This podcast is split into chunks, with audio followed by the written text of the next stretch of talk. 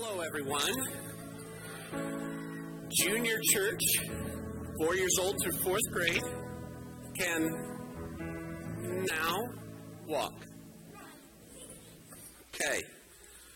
So, um, um, recently I just took a week long break from social media, from all that, uh, as part of a devotion thing I was reading and going through. And something I, yeah, something I suggest more of us do.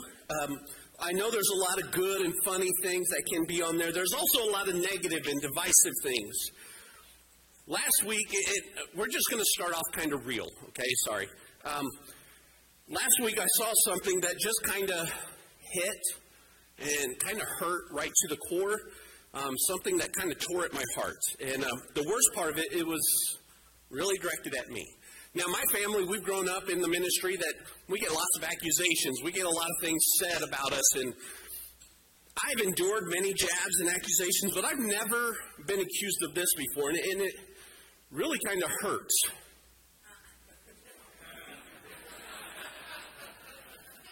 That somebody would, in our church, tag me in this. Now, I'm not one who's going to point out the person, I'm not going to name them. Okay? I won't say that. But the nerve that somebody would do this. I just wanted to clear the air. I have never held somebody hostage before until today. So buckle up. And if you don't like it, I'm not saying who's to blame. So, all right. Um, also, if I could just one little quick note. We had a bunch of kids who went to CIY and Teen Serve, and you can. Okay, they're all exhausted. Okay, so you don't. You're ready to be held hostage. There's a godly person there. Um, they're exhausted. Don't let them sleep during the sermon, okay? Um, but also, some of them are also leaving today to go to camp. So if you're going to camp with High School Week, raise your hand. Or say, oh, yeah, just stand up. Okay? All right. So, and some of you, it's your first time. There are more. Those are just our kids who are going. They're going to be a whole week with me. Talk about hostage. So please be praying for them. We prayed for them when they were at Teen Serve and when they're at CIY.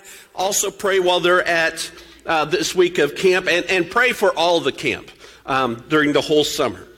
So this year our theme is foundation and we want to have an unwavering faith. We're taking an in-depth look at the life of Jesus. And right now we're looking at the group he called to be his disciples, the 12 men that he chose to bring the message of salvation and hope and, and start that whole movement of the church. We've looked at a few of the not so known ones, uh, Nathaniel. We looked at James the Lesser. We looked at Andrew. And last week we looked at Judas the Betrayer. Today we're going to look at two disciples, two brothers, James and John. In Mark 3 16, 19, it lists them. These are the 12 he appointed Simon, to whom he gave the name Peter, so he's got a nickname there. James, son of Zebedee, and his brother John. To them he gave the nickname um, Boanerges. Boanerges. Oh my goodness. Boanerges. Boanerges. I actually wrote it down here so I know how to say it. Which means son, sons of thunder. Andrew, Philip, Bartholomew, Matthew, Thomas, James, son of Alphaeus, that was James the Lesser, Thaddeus, Simon the Zealot, and Judas Iscariot, who would betray him. Now, looking at this, we can get mixed thoughts. Right? They are the disciples. They walked with Jesus. They were handpicked by Jesus. And yet, on the other hand, they're just normal people. Normal people who have flaws. I don't want to sound disrespectful to Jesus. But if we really look at these disciples, we kind of come to the thought, what was Jesus thinking when he picked these guys? Nothing of them really stood out as being great and, and wonderful, except for one. He was great at mathematics, he was good at budgeting, he was um, really taught well, he was in a good social economic area, and his name was Judas Iscariot. He's the only one on paper that would look good as a as a disciple, and we saw what he turned into last week. So let's look at James and John, the sons of Zebedee. Now, this nickname, Boanerges, which means sons of thunder. Wouldn't you like that, guys? You're a son of thunder. That, that's a cool, powerful name. Um, it cannot be someone you'd expect to be a useful, gentle disciple would say, Let the little kids come to me. Let me help you in these things. This same word, um, is the same word that family translated as violent anger or rage. Maybe these guys were Irish. Okay? Maybe they got a little redheadedness in them. Here are two brothers handpicked by Jesus who he nicknames the sons of violent anger thunder. Now, how much violence and anger do these two brothers have? We're going to jump to Luke chapter 9, verses 51 and 56. As the time drew for him, meaning Jesus, to ascend to heaven, Jesus resolutely set out to Jerusalem. He knew what was going to happen. He knew he was going to die at the cross, and he made sure he is going to Jerusalem. He sent messengers ahead to the Samaritan village to prepare for his arrival, but the people of the village did not welcome Jesus because he was on his way to Jerusalem. When James and John, the sons of thunder, saw this, they said to Jesus, Lord, should we call down fire from heaven and burn them up? Aren't these guys you want on your team? I don't want them against me. Jesus turned and rebuked them, so they went on to another village. Now, before we can get into this passage, we need to understand and, and remember the hatred of the Jews and the Samaritans. They hated each other, that, and this hatred spans centuries. The Jews despised the Samaritans because they, like a nest of scorpions, is what they kind of refer them to. It's just a place where you'd go and get attacked, and it was venomous.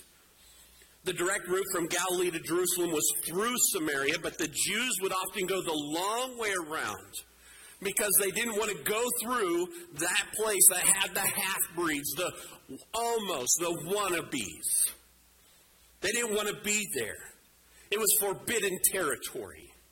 How many of you, when you're going on a trip, you're going on vacation or whatever, and you look through and you're like, we're going to hit that town during rush hour. I'd rather go out of the way. I don't want to go through that. That's what most Jews would do when it came to Samaria. But it's not a one way street here. Samaritans hated Jews. They were tired of, be called, tired of being called Samaritan dogs. They're tired of being called halfies, half breeds. They were tired of being seen as moral deviations, especially hated the fact that Jews considered themselves to be better than the Samaritans. Many times, when a Jew did try to make a shortcut through the region, they would make life difficult for that Jew. So they would hinder them. No, you can't come into here. You're a Jew. You're on your way to Jerusalem. No way are you allowed to come here. That's why James and John are upset. Jesus is coming. You should welcome him. The Lord, the Messiah, he is coming. And you half breeds have the gall to say no to Jesus. These arrogant, half caste, uncivilized rednecks think they know better. And so, can't you just imagine the, the blood boiling in these sons of thunder? Think of, imagine how their mind is into overdrive and they're ready. And this is the worst time that you can say what you're thinking. If you ever felt like, you ever been that area?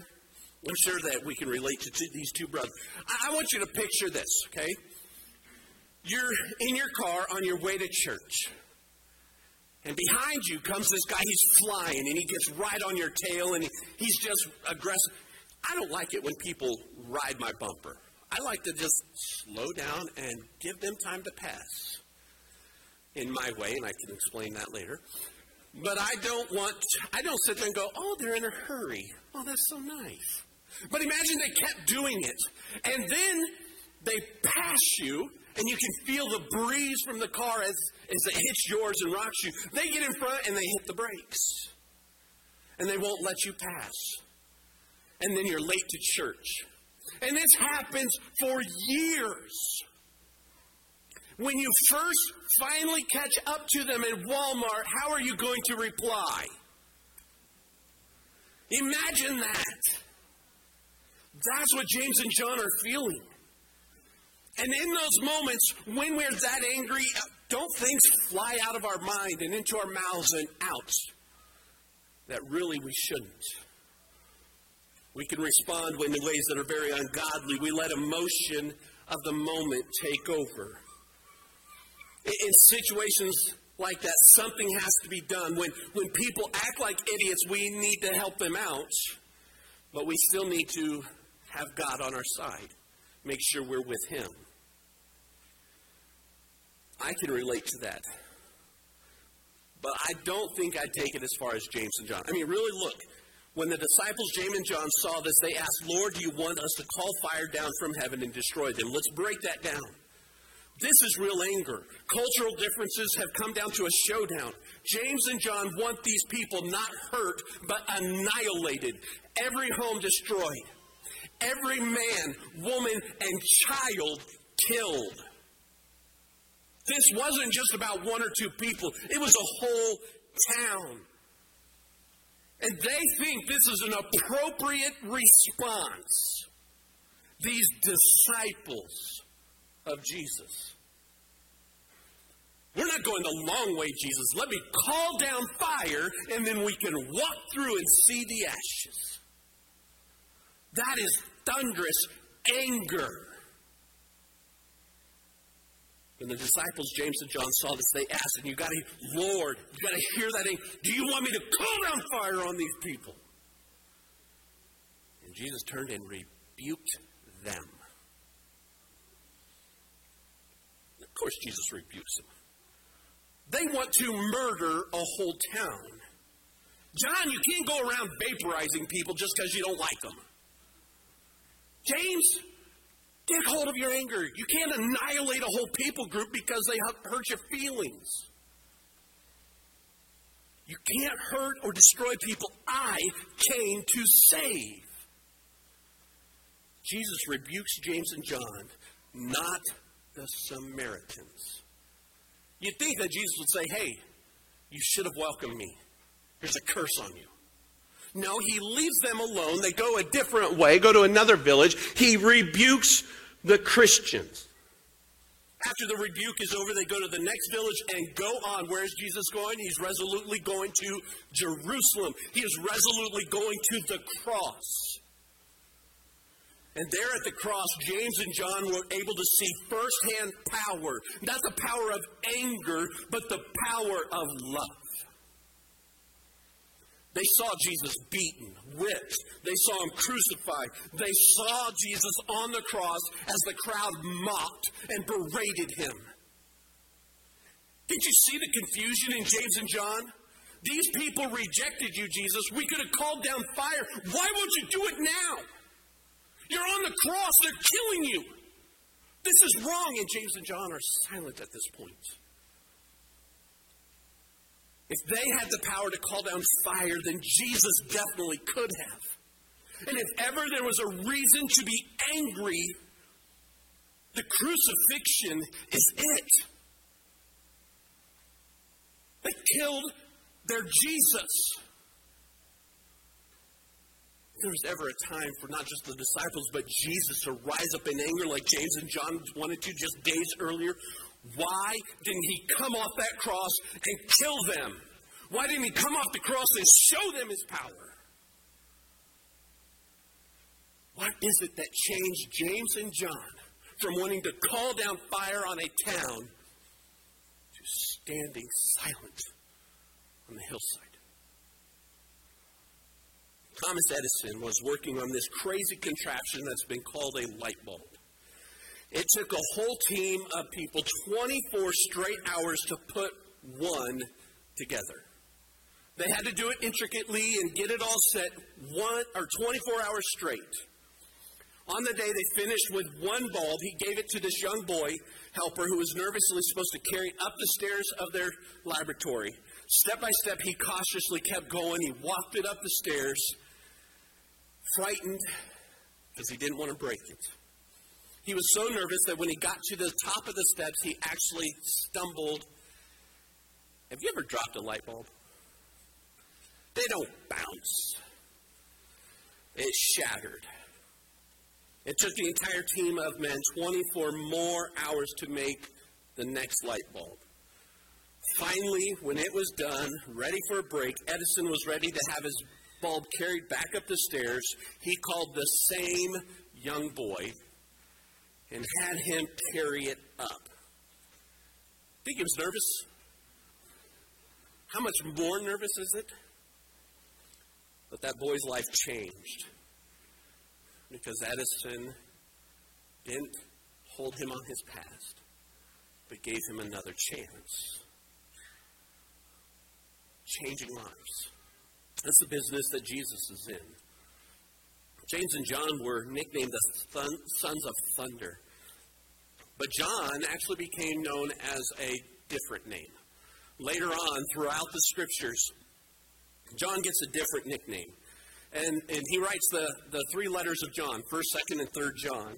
We're going to read a lengthy passage and just think the son of thunder, of anger, of violence, he wrote this passage. This message you have heard from the beginning. We should love one another. We must not like be, uh, be like Cain, who belonged to the evil one and killed his brother. And why did he kill him? Because Cain had been doing what was evil and his brother had been doing what's righteous. So don't be surprised, dear brothers and sister, sisters, if the world hates you. If we love our brothers and sisters who are believers, it proves that we have passed from death to life. But a person who has no love is still dead. Anyone who hates another brother or sister is really a murderer at heart. And you know that murderers don't have eternal life within them. We know what real love is because Jesus gave up his life. There's the crucifixion. Gave up his life for us. So we ought to give up our lives for our brothers and sisters. If someone has enough money to live well, sees a brother and sister in need, but shows no compassion, how can God's love be in that person? Dear children, let's not merely say we love each other. Let us show the truth by our actions our actions will show that we belong to the truth. So we can be confident when we stand before God. Even if we feel guilty, God is greater than our feelings. There's a great truth we need to hold today. And He knows everything. Dear friends, if we don't feel guilty, we can come to God with bold confidence. And we will receive from Him whatever we ask because we obey Him and do the things that pleases Him. And this is His commandment we must believe in the name of his Son, Jesus Christ, and love one another just as he commanded us. Those who obey God's commandments remain in fellowship with him and he with them, and we know he lives in us because the Spirit he gave us lives in us. Where's that violence and anger? Where's that thunder? These three letters of John, the same dis- disciple the son of thunder. And here, what John is saying is he's saying, call down thunder on your enemies.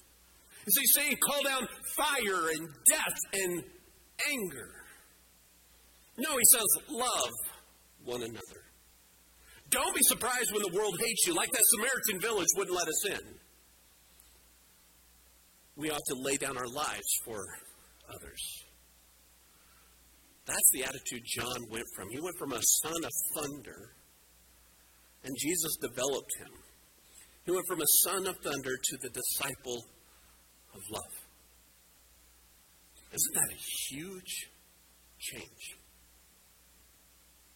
And when we see this, when we really look at what James and John were and what God turned them into, this question should come to our mind. If Jesus can do that for John, that means there's hope for all of us. If Jesus can take this angry, violent person who wants to annihilate, vaporize a whole town, and turn him into somebody that says, we need to love them, we need to sacrifice for them, because I saw Jesus die, I will do the same. If Jesus can do that through John, I've never wanted to kill a whole town. So That means there's got to be hope for me. And that's a good thing.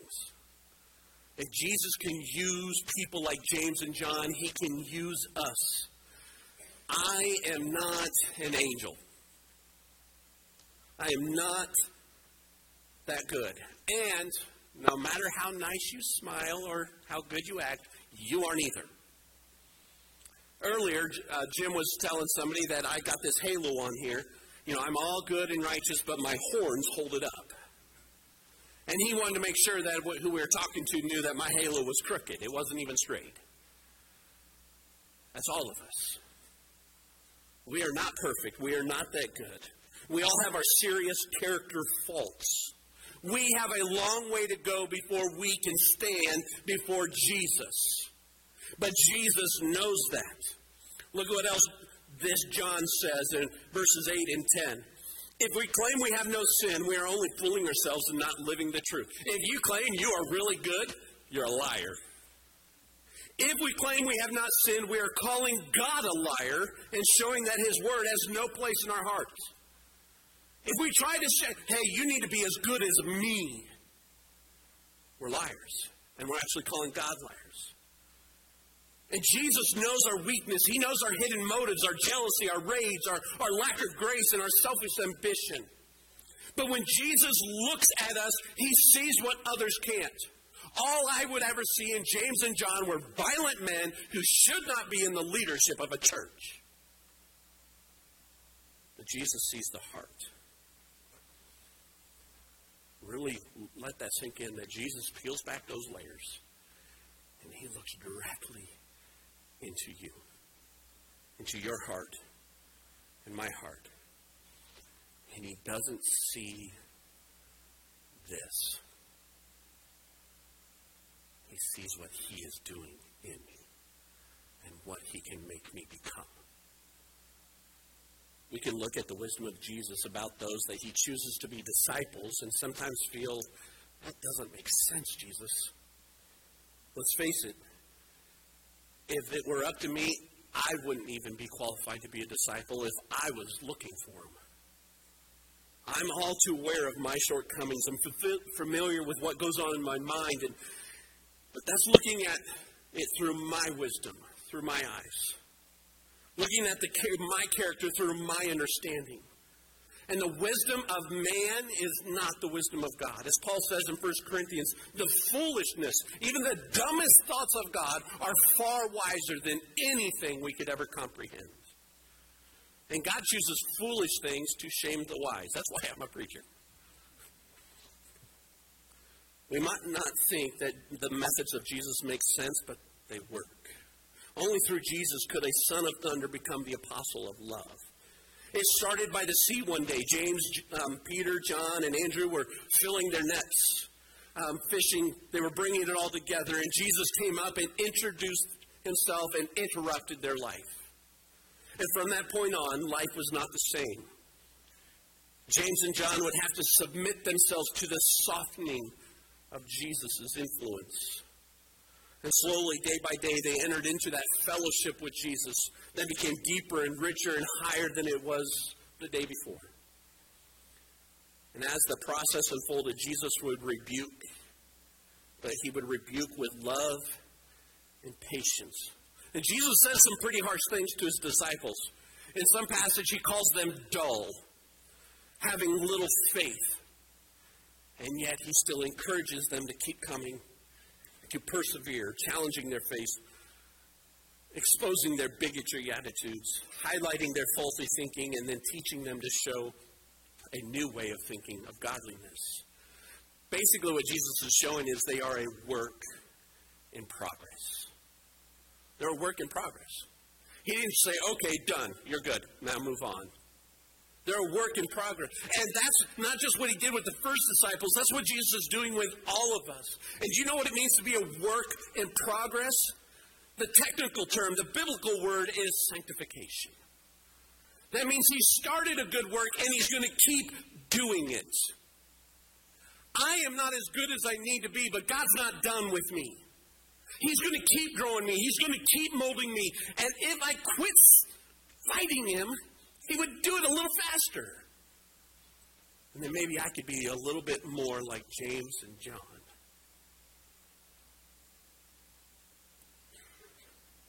And in sanctification, that's where we grow as believers, where we experiment with our Christianity and learn how God wants us to live. We take a step and go, oh, yeah, that's not right. God, you want me to go this way. Where we seek to put off the aspects of our lives and let the biblical ways invade and envelop us. When we learn to put on what is holy. And as works in progress, we are allowed to make mistakes. Real quick, I need you to hear that. When you're a disciple, it doesn't mean you're perfect. You are going to make mistakes.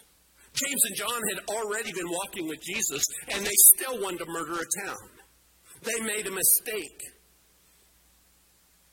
We are allowed to seek forgiveness after our mistakes. We are allowed to start again. We are allowed to admit it and let God move.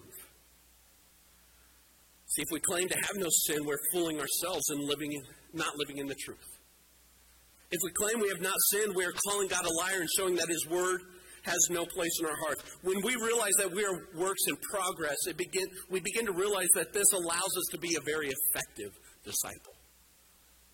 Sometimes Christians have to, they think that we have to act to have it all together. We got to put on our Sunday morning clothes and attitude and smile and everything's great. Oh yeah, there's God has spoke to me every day and I've, I haven't sinned at all. I'm just so righteous and thankful to be with God. When really our world is fallen apart. It's very intimidating when you meet somebody like that when you meet somebody who thinks they have it all together, who think they're so good at what they do, sometimes I believe that's what turns others off to Christianity. Because the world likes to call us a hypocrite. Because we are only fooling ourselves. Those who aren't searching don't feel that they're good enough. They, then they meet a group of people who put on a mask and pretend that we got no problems in our lives. At other times, this happens much more, and we look at ourselves with all the shortcomings and we think, how is it possible for someone like Jesus to accept someone like me? And so we can either be fake or we fall into the trap of thinking that I'll just never make it, and so I shouldn't even try. Those are the two extremes of those. I either have to have it all together, I got to be perfect for Jesus to love me, or I can never have Jesus love me. Both of them are on the wrong path, let me just say.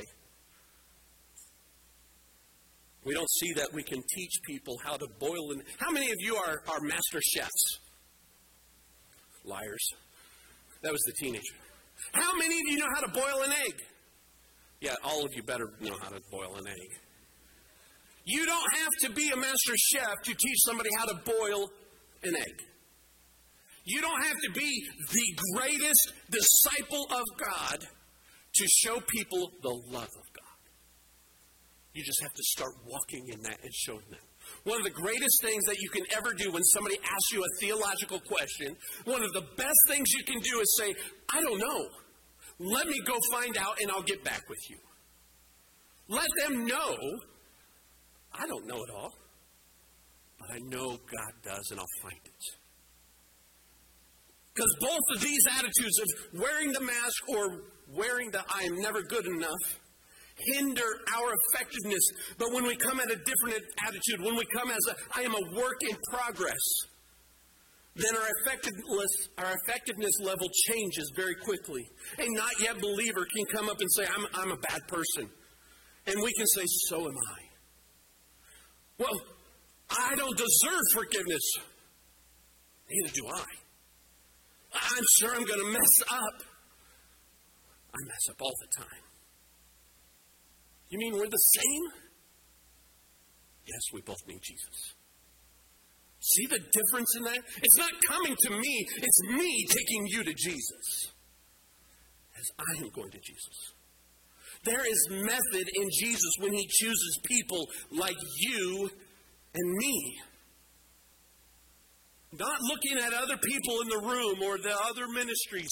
He chose you. And he has a reason.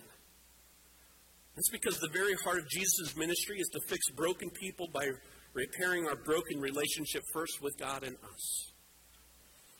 Jesus had every right to call down fire from heaven in order to vaporize sinners, which would include us, because we're very stubborn stubborn against the ways of God. We have trashed the promises and take God for granted. We have turned and turned so much that we can be classified as enemies of God. We don't deserve anything but punishment. Yet Jesus has every right to get rid of us. Instead, though, he chose to be a sacrifice for our sins. And that's what the cross is about. It's not a place where sinners are vaporized, it's a place where transformation happens. The cross where a, hasty temper can actually die. The cross where unbridled prejudice meets an eternal end. The cross where an untamed uh, character is set down and God is lifted up. The Son of God taking the punishment for James and John, the sons of thunder. The Son of God taking the punishment for you and me. Jesus can change you. You struggle with sin every day. I've already struggled with it today. Jesus can forgive you. Do you feel you're not adequate to even be called a disciple, let alone a Christian? Jesus can transform you. That's the sort of Savior Jesus is a Savior who takes the unworthy and uses it with incredible effectiveness, no matter who you are. When John begins his journey as a disciple, he has a thunderous character which is very intolerant. Yet, because Jesus sees all disciples as a work in progress, John came son of thunder to an apostle of God's love. What about you? we can have the same hope and assurance that we can be the same kind of disciples for Jesus. It's not about your past. It's not about the faults. It's not about the mistakes. About Jesus. It's all on Him. Are you ready to let go? And just follow Him. It's James and John. They went to their deaths following Jesus then. And they woke up in heaven because of it. They went from a sons of thunder to a son of God. Just like we do. We're going to stand, we're going to pray. And if you need to make a decision when we're, when we're praying, why don't you come forward or come meet with me in the back and we'll, we'll go to God, we'll go to the throne room, and we'll make sure that we come to Jesus, thanking Him for who He is and what He will do in us. Father, God, it doesn't make sense in earthly wisdom that you would choose us. I thank you for what you have shown us about James and John. How you even called out their temperament. And yet didn't let that direct them. You didn't let that hinder them. You chose to work in and above it and bring out your truth. And God, help us all to submit to that same training, that same discipleship, to lay down our pride, our anger, our selfishness, our greed, or whatever it is, so that we don't have to be the sons of sin, but we can be the sons and daughters of God. Forgive us when we keep failing. And I thank you, God, that you constantly restore our relationship. You sanctify us. You keep working on us. Thank you, God, because you have called it a good work. And as we gather here to sing one more song, Let it not just come out of our lips, but out of our hearts and our minds in devotion of the truth of who you are. And in that, in your truth, we pray to you. Amen.